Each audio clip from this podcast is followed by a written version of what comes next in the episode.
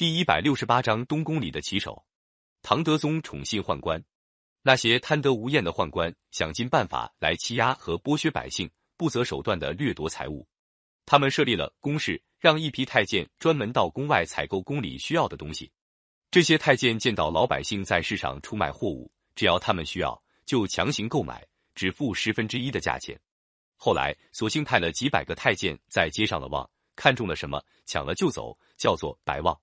还有一些宦官在长安开设五方，五方是专门替皇帝养貂、养蛊、养药、养鹰、养狗的地方。有一批太监在五方里当差，叫做五方小儿。这批人吃饱了饭，不干正经事，到处向百姓敲诈勒索。他们要敲哪家的竹杠，就把鸟网张在人家的门口或者井架上。谁要是在家门口进出，或者到井里去打水的时候，碰到了鸟网，就说谁吓走了供奉皇帝的鸟雀，围住他痛打。直到这家人出钱赔礼，他们才扬长而去。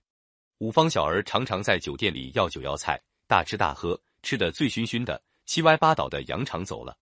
酒店主人向他们要酒钱，不是挨骂就是挨打。有一次，五方小儿喝了酒不付钱，他们把捉来的一袋蛇交给店主说：“大爷没带钱，把它放在你这里做个抵押吧，过几天我拿钱来取。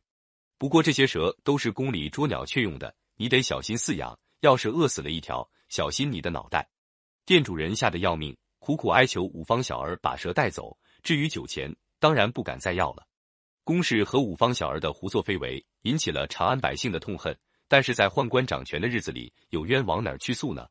那时候，在太子李诵的东宫里，有两个陪伴太子读书的官员，一个叫王叔文，是个好棋手，另一个叫王丕，写得一手好字。李诵除了读书之外，喜欢下棋写字，王叔文、王丕就经常在东宫陪太子读书下棋。王叔文出身下级官员，多少懂得一些百姓疾苦。他利用跟太子一起下棋的机会，向太子反映外面的情形。太子听到宦官借公事为名，在外面为非作歹，很不满意。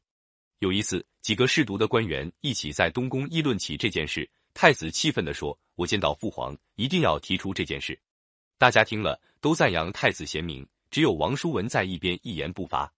等别的官员走了，太子把王叔文单独留下来谈话，说：“你不是常谈起宫事的坏处吗？刚刚谈到宫事，你为什么不说话？”王叔文说：“我看殿下眼下还是少管这些外事为好。如果坏人在皇上面前挑拨是非，说殿下想收买人心，皇上怀疑起来，殿下要辩白也难了。”太子恍然大悟说：“不是先生提醒，我还想不到这一点。”打那以后，太子更加信任王叔文。王叔文认为德宗老了，太子迟早要接替皇位，就暗地里替他物色朝廷中有才能的官员，跟他们结交。他私下对太子说：“这个人将来可以当宰相，那个人将来可以担任将军。”不料过了一年，太子得了中风病，舌头不听使唤，讲不出话来。老年的唐德宗为了这件事，急出病来，先咽了气。公元八百零五年，太子李诵带病即了位，这就是唐顺宗。唐顺宗不能说话，只好靠原来在东宫伴他读书的官员王叔文、王丕来帮他处理朝政。王叔文知道自己声望不够，不便公开掌握朝政大权，另外请一个老资格的官员为执意出面做宰相，自己当一名翰林学士，帮助顺宗起草诏书。他和为执意、王丕里外配合，又启用了刘禹锡、柳宗元等一些有才能的官员，总算把朝政大权抓了过来。王叔文掌权后，第一件要改革的就是整顿宦官欺压百姓的坏风气。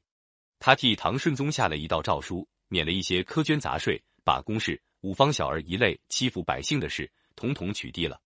这个措施一实行，长安百姓没有一个不拍手称快，一些作恶多端的宦官却气歪了脸。王叔文又把财政权拿了过来，进行了改革。历史上把这件事叫做永贞革新。王叔文大刀阔斧进行改革，当然触犯了掌权的宦官。宦官头子具文贞认为王叔文的权力太大了，用顺宗的名义解除了王叔文翰林学士的职务。王叔文知道要想跟宦官斗争，还得把他们手里的兵权夺过来，他就派老将范希朝去接管宦官掌握的神策军。但是那些神策军将领大都是宦官的亲信，范希朝去接管人马，一些将领不来理他，只好空手回来了。不到一个月，具文贞勾结一批附和他们的老臣，宣布顺宗因为病重不能执政，由太子李纯监国。又隔了一个月，太子正式即位，这就是唐宪宗。顺宗一下台，具文贞等一批宦官立刻把王叔文、王丕革职，贬谪到外地去。第二年，又把王叔文处死。永贞革新不到一年就全盘失败，那些支持王叔文一起改革的官员也受到了株连。